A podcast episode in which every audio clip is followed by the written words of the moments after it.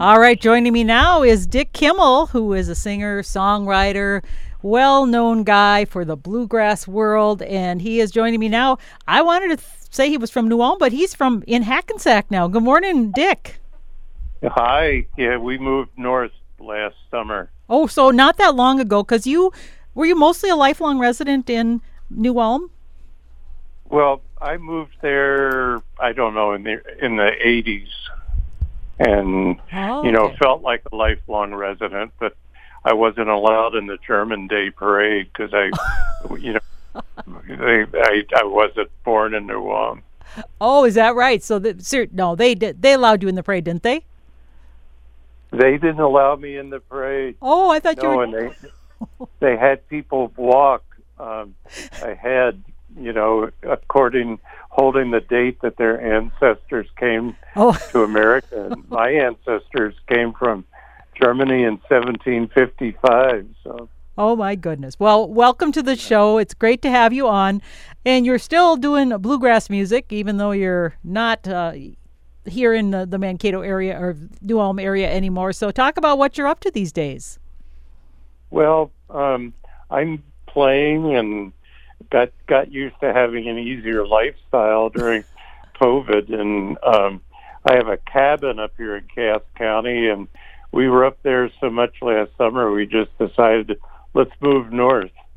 So, here you We are. had a- I had a gentleman that uh, that was interested in our house because his his grandfather built it, and and and so everything transpired very quickly without the need of realtors. Oh, wow. That's awesome. Well, now you um, are present doing bluegrass. Have you always been a bluegrass guy, Dick? And how did you get into that genre?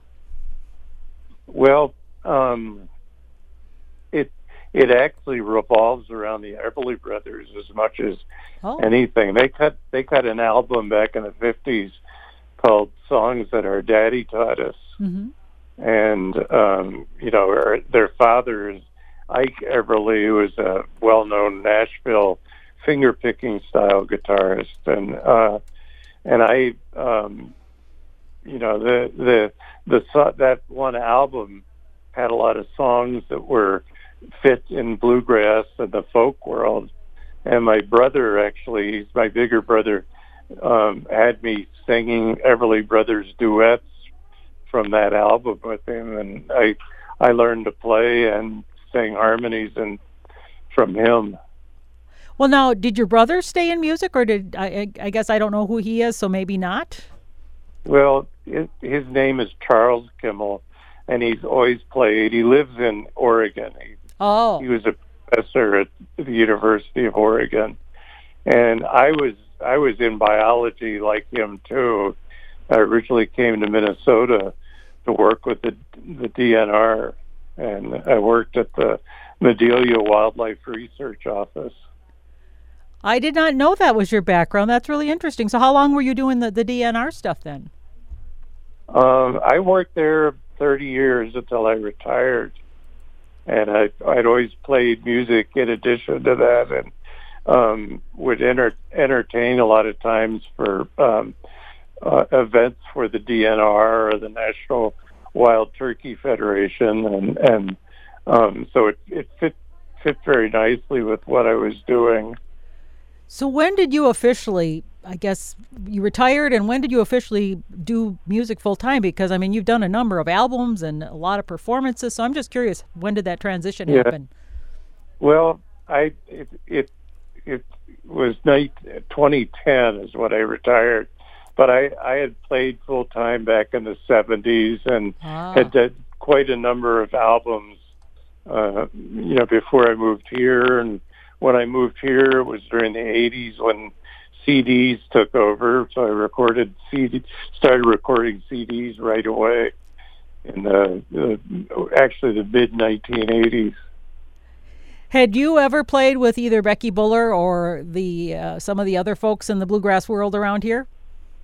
Oh yeah, it, it's Becky and I have done concerts together. She's played on a two or three of my albums, and a song on her set list currently is one that I wrote. Oh, really? Uh, you know, about my life in West Virginia, and we stay in touch. You know, she and I are good friends. I came up here and met her family right away because they're interested in music. And you ever played with Roxy and Gordy Schultz, another uh, bluegrass staple? Oh yeah. Because I used Yeah, to be in a band with those two, and, and I remember them talking about this young girl they used to play with, Becky Buller. So you must have been a part of that group too. No, um, I actually got that group together. I Oh. introduced Gordy and Roxy Schultz to Emery and Linda Buller, Wow. and they started playing. And then when Becky started on violin, she said she got good fast, and and is now an award-winning fiddle player, singer, songwriter down in in Nashville area. Oh yeah, she's done some got international award winner. She's pretty um, pretty well known, and we play her here on the station too. We love her as well as as, as well as your music. And you do other uh, play with other folks. Geraldine, is it Kel- Kelberg? Is that did I say that right? Shelberg. Kel- yeah. and I, she played in my band for about a dozen years, and then we we did duets after that. And I I um, kind of disbanded uh, maybe about five or six years ago, and I I've been I was doing duets, and then really enjoyed doing solo performances. So that's what I'm doing mostly these days. And so you are going to be here on Saturday as a part of the Bothy Folk Club's presentation. It'll be at two thirty at the uh, Emmy Frentz Arts Center. So what can people expect this weekend when when they hear you? Well, um, I've got some new songs that I've written. I've got some old traditional songs. I do stuff from the um, the 19th century, and uh, the first big hit in country music was released in 1925. A song by Vernon Dalhart called "The Prisoner's Song," and I usually will do that in a show, the old version, and then show what happened to it when it hit the bluegrass world.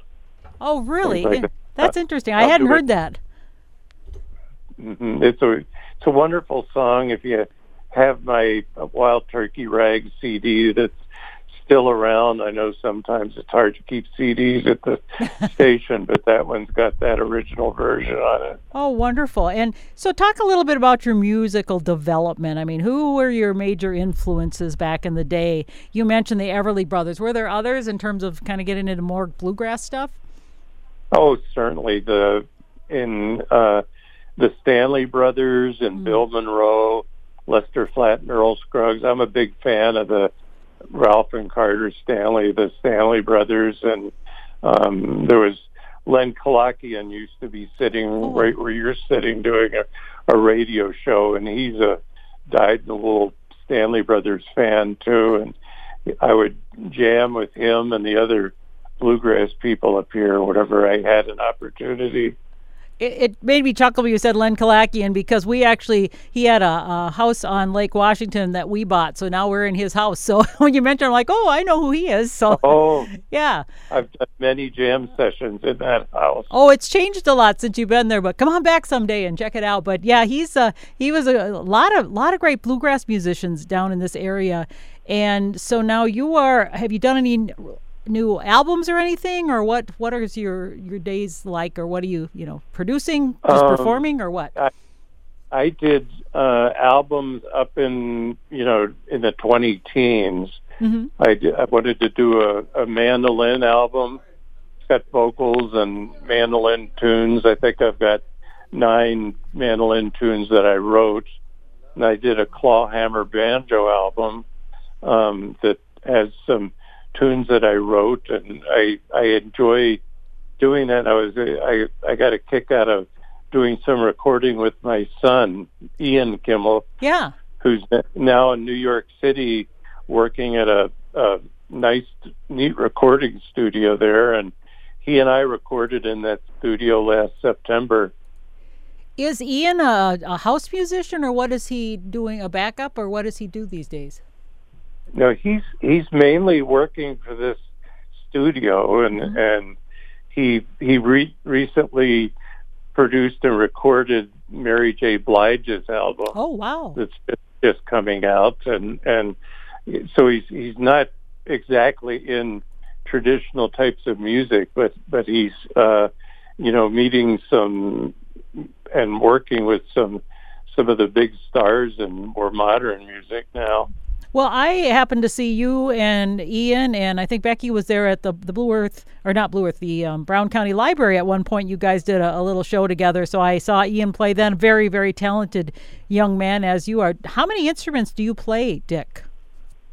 Um, usually on stage, I'll do Clawhammer banjo, mandolin, and guitar. Although um, I I do most any string instrument. I've got a fiddle next to me in the uh, in my music room, but I don't I don't I wouldn't play it in polite company. um, and and I even have a trumpet in there that I used to play with groups occasionally, although that's not a bluegrass instrument. I think the right. the last probably on played on stage was Herb Alpert's uh, Lonely Bull. We used to do that as a duet with two trumpets. Wow. And so, how did you get to be so musical? Is are you from a musical family, or, or how did this this develop?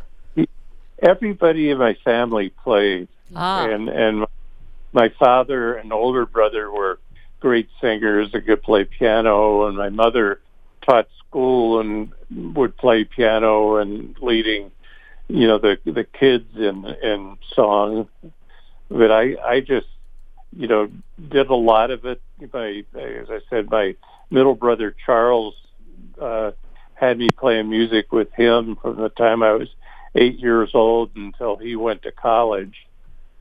I'll be darned. Then he left he left a guitar in his in his bedroom and told me not to touch it and I think that I think that was his invitation to, that I should be touching it, and I did quite often. Oh my goodness! Did you go to school for music at all then? No, but I I taught at college level music courses, so so I took the the different way around there, and and I was jealous as heck when Ian went to two colleges. He went to uh, East Tennessee State University in Tennessee that has a bluegrass music program.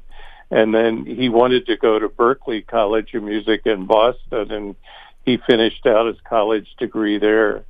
Oh wow, that's really that's really um kind of big time for for musicians. Good for him. And now obviously he's working for some well-known folks. Anything else you'd like to know have people know about you Dick and what they can expect when they see you this this weekend? Well, I'm still around. I'm still performing. I've got a website. It's dickkimmel.com, and they can usually Google my name and find my recordings. I've got about two dozen recordings that are available right now, ranging from even some cassette tapes I still have on hand up to CDs and things. I'm not really getting into downloading as much as that. I think I have one of our more recent albums on there as a download uh, for for the different platforms, and that's be where people are going today.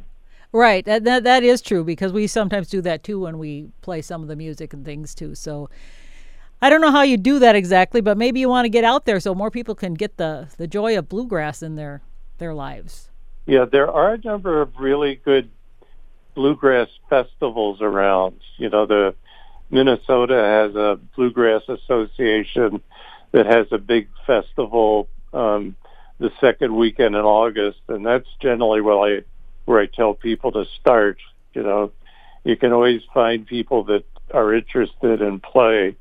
You know, around it's it's really interesting that bluegrass music is is um, a little more basic than you know other types of music. They say it's three chords and the truth yeah. kind of a thing that's going around today.